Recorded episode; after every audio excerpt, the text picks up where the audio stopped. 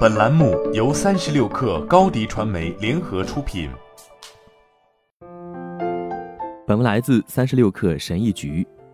回想过去，我们都曾在某个时刻嫉妒过身边的某个人，尽管你努力让自己不这么想，但是仔细想想，当你注意到你的老板表扬了你的同事，却不知怎么的忽略了你所做出的贡献。内心是否有过一丝嫉妒同事的想法呢？再比如，当其他同事被邀请在下班后一起聚餐玩耍，却没有叫你时，你被排除在外，内心肯定也泛起过嫉妒。虽然偶尔嫉妒同事的成功很正常，因为当你升职加薪时，也能感受到其他同事的羡慕嫉妒，但适当的控制嫉妒心理也很重要，否则嫉妒心太重，会产生一些恶意的想法。甚至会想方设法的给同事使绊子，不利于工作进步。这样的工作氛围对任何人都没有好处。治疗师珍妮特·马萨克解释说：“一般来说，嫉妒是一种源于羞愧和自卑的感觉。在职业环境中，受羞耻感驱使，人可能会把这种心理解读为‘我很糟糕’，并将其内化。这听起来就像是我没有得到认可。”或我没有升职加薪，是因为我不值得。他说，这种产生嫉妒心理的自我挫败的内心独白，普遍存在于职场中容易感到羞愧的人当中。当一个人总是对自己的工作感到不称心如意，或可能患有冒名顶替综合症时，嫉妒就会频繁出现，对吧？不管你是否正在嫉妒他人，或者是怀疑同事一直嫉妒你的进步，这里有一些有效的方法。尽管会让你感到不舒服，来帮助你管理情绪。如果你感到嫉妒，该怎么办？在你做出草率的决定或做出不恰当的反应之前，花点时间诚实地审视自己，试图找到你为什么会有这种心理感觉。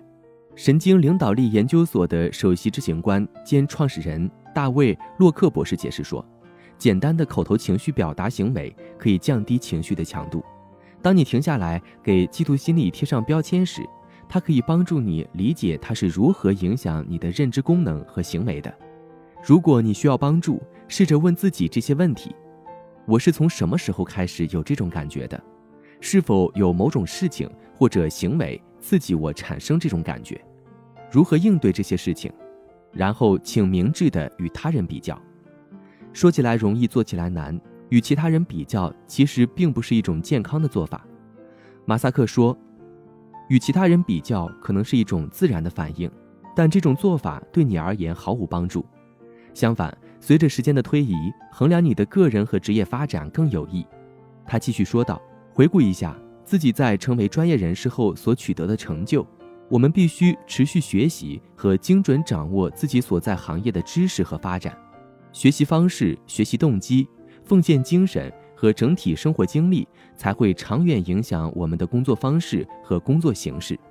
马萨克说：“即使某一个同事在职业生涯中似乎比你走得更远，但是你要记住，职业道路可能看起来相似，但个人发展永远不一样。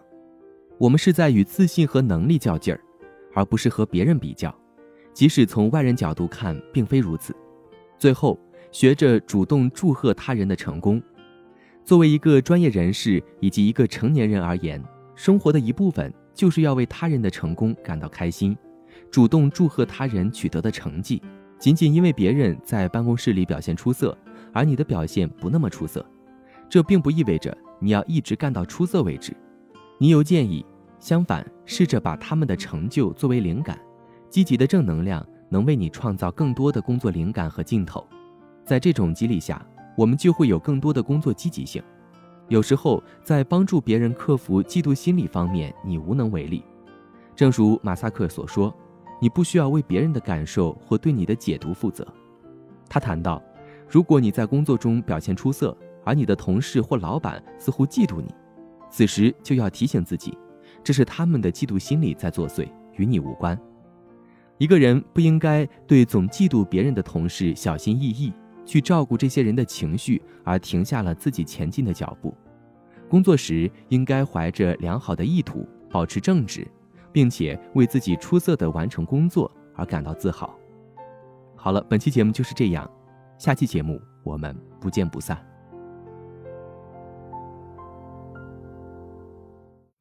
高迪传媒为广大企业提供新媒体短视频代运营服务，商务合作请关注微信公众号“高迪传媒”。